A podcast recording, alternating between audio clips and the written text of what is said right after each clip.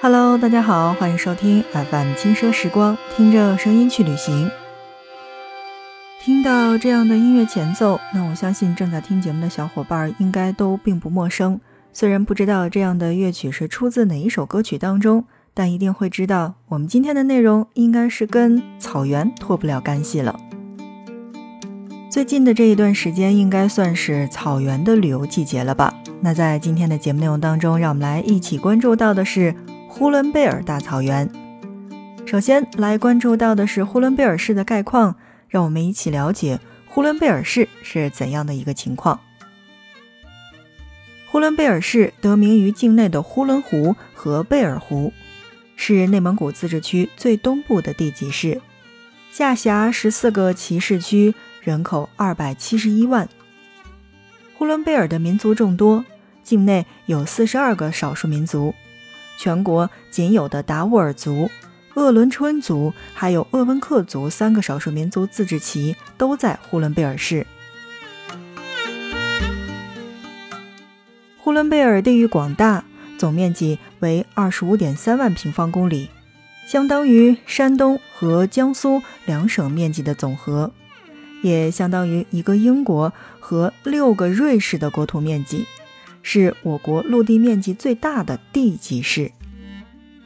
呼伦贝尔区位独特，对外与俄罗斯和蒙古国毗邻，是中国唯一的中俄蒙三国交界地区，拥有满洲里、黑山头等八个国家级的口岸，素有“鸡鸣文三国”的美誉。对内以嫩江为界，与黑龙江毗邻，在融入振兴东北等老工业基地战略方面上有着非常明显的区域优势。而呼伦贝尔资源丰富，地上有大草原、大森林、大湖泊、大湿地、大氧吧。现在耕地三千多万亩，天然草场就有一点二六亿亩。而天然的林地已经占到了二点零三亿亩，森林覆盖率已经达到了百分之五十一。呼伦贝尔风光秀美，素有“绿色净土”以及“北国碧玉”之称。辽阔无边的草原，郁郁葱葱的森林，回环曲折的河流和星罗棋布的湖泊，使呼伦贝尔的空气清新宜人。夏季平均气温在摄氏十八摄氏度左右，蓝天、草碧、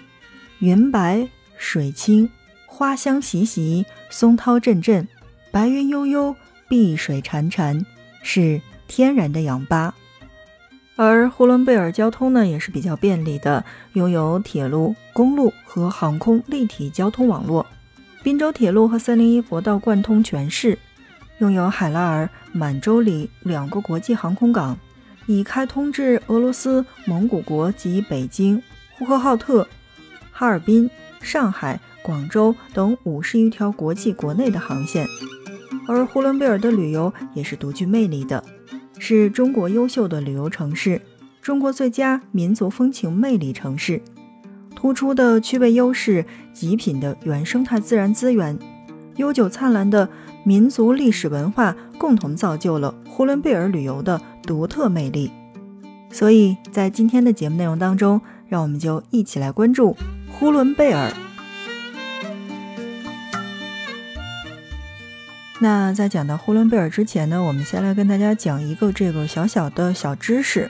呃，我在我的很多的这个微信群当中呢，这个有很多的人问，哎，说这个辛巴尔虎旗。其实呢，也有叫辛巴尔虎右旗、辛巴尔虎左旗，然后包括我们现在很多的这个想去到内蒙古的小伙伴们一了解才发现啊，半天还有什么土默特左旗、土默特右旗。没错，其实对于内蒙当地人来说呢，它是以右旗和左旗，包括前旗、中旗和后旗来分的。但这个旗究竟是什么意思，有很多人都不明白。那么在这儿给大家来解释一下，旗。其实是中国行政区划之一，在我们国内呢，行政级别等同于市辖区、县级市、县等县级行政区这样的一个区位。那么，其为内蒙古自治区特有的县级行政区，行政地位其实是与县是相同的，其上级是地级行政区，下级是乡级的行政区。在清代末年仿照的满洲八旗的制度，在内蒙古地区设立了旗来作为基本的行政区，而沿用到了我们的现在。而如果你真的是到达了内蒙古的话，你会发现有一些行政村被叫做了嘎查。没错，这其实也是一种行政编制之下设嘎查就为村的这么一个设置。所以呀，你去到的那个村儿。就是那个嘎查，这样的一个解释，明白了吗？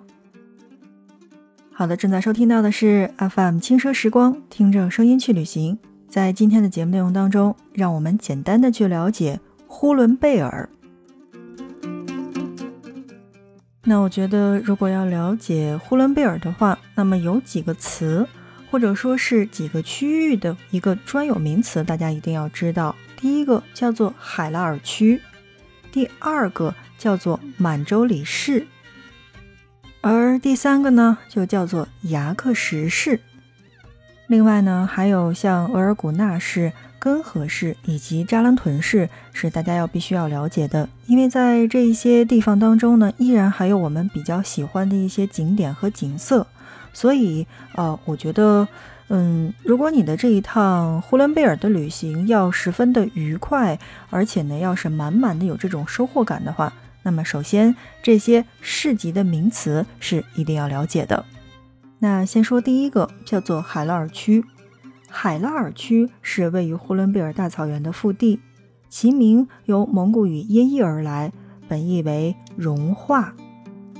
引申意就是为冰雪融化形成的河。海拉尔位居呼伦贝尔草原的中枢，毗邻俄蒙，临近东北，总面积是一千四百四十平方公里，人口总数是三十五万，生活着汉族、蒙族、达斡尔族、鄂伦春族以及鄂温克族三十多个民族，拥有近三百年的建成历史。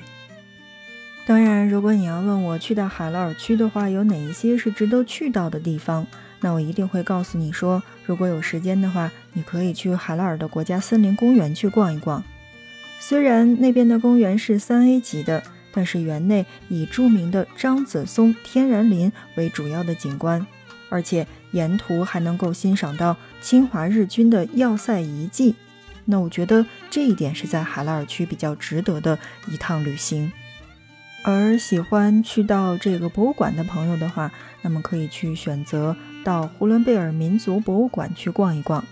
因为呼伦贝尔民族博物馆是全市唯一的一所综合性的博物馆，其前身是呼伦贝尔盟文物管理站和呼伦贝尔盟展览馆，而馆舍为这种庭院式的仿古建筑，建筑总面积是一点三万平方米，现在呢是有三层的展厅，展览面积已经达到了四千五百平方米，那。如果你想了解当地的历史的话，不妨去民族博物馆可以逛一逛。说完了这个海拉尔区，我们再来说一说满洲里市。在祖国的正北方，静静地矗立着一座边陲小城，它坐落在呼伦贝尔大草原的腹地，毗邻俄蒙。它融入异情的风格为一体，集四季风景于一身。它曾经是历史上亚欧交往的重要的商埠，那素有“东亚之窗”的美誉。如今，它也成为了全国最大的陆路口岸，国家首批边境旅游试验园，或者也可以称为叫做国家重点的开放试验区、中国优秀旅游城市和中国文明城市。这个地方就是满洲里。这个满洲里呀，其实原称叫做霍勒金布拉格，蒙语的意思呢是叫做旺盛的泉水，而一九零一年因东清铁路的修建而得名，俄语的名字叫做满洲里亚，音译过来，呃，俄语汉语这样去掉这个亚，就成了现在的满洲里，也就沿用至今了。满洲里市呢，是一座拥有了百余年历史的口岸的城市，融合了中俄蒙三国风情，被誉为叫做东亚之窗，是亚欧陆路大通道的战略枢纽。那同时呢，也是中国最大的沿边陆路口岸。满洲里市拥有国家五 A 级的景区——中俄边境的旅游区，中俄互免税的这个旅游区，以及包括国家四 A 级的景区。而在它的市区当中呢，随处可见的就是俄罗斯的建筑风格、罗马的建筑风格、意大利文艺复兴时期的这种巴洛克式、洛可可式的建筑风格、法国古典主义建筑风格的建筑，加以灯光的辅助，将古典欧式与时尚动感相结合，让满洲里的夜景充满了这种光彩四射、美轮美奂，格外迷人。所以有的时候你会发现。每一个城市都有它的不同，也许你在我的陆路地区呢看到的很多的城市都是那种高架桥，然后有很高很高的楼房，但是你去到满洲里的时候，你会发现，啊，这个地方真的长得，嗯，怎么说呢？不能叫做长的哈，只能说是，嗯，每一座城市都有每一座城市的不同。那么满洲里的这个城市呢，真的算是俄罗斯的风格，各种风格是都可以看得到。那也是一种不错的好的体验。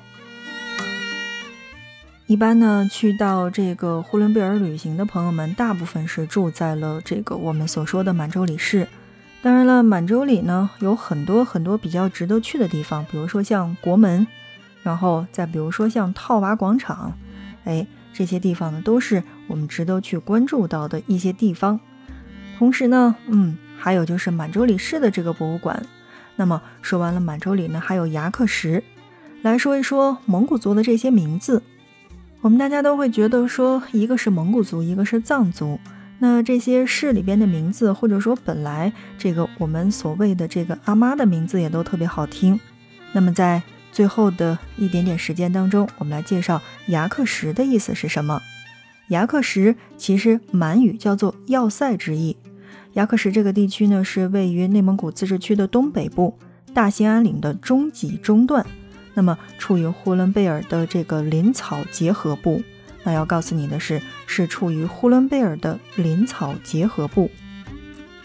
作为内蒙古大兴安岭林区的政治、经济、文化和交通中心。那么市内设有大兴安岭国有林管理局及其属下的六个林业局和呼伦贝尔市所属的三个林业局、三个国有的农场。由于森林工业和这个冰雪旅游业呢是相继开发的比较早，所以呢，在我们的牙克石的这个地方呢，也被誉为叫做中国森林之都、魅力冰雪之乡。所以，呼伦贝尔不仅仅是有夏天的草原。还有冬天的冰雪之乡。好的，亲爱的小伙伴们，那在今天的节目当中呢，我们来简单的介绍了一下呼伦贝尔。那么，意为呢，让大家先去了解一下这个呼伦贝尔整个的这个大概的情况。那么，我们在今后的节目当中呢，再跟大家去简单的、细致的去介绍呼伦贝尔有哪些好的地方是值得我们去打卡的，又或者有哪一些比较好的吃的是可以推荐给大家的。那看看时间，我们今天的节目就又要跟大家说再见了。还是同样的话语，如果你觉得我们的这一期的节目还做得不错的话，那么欢迎点亮你的小心心。那同时呢，也可以转发给更多的人，让更多的人听到我们的节目。如果你对我们的节目有什么意见和建议的话，也可以在我们的节目下方来进行留言，我们会及时的改正。那么这一期就是这样了，感谢你的收听，我们下一期不见不散。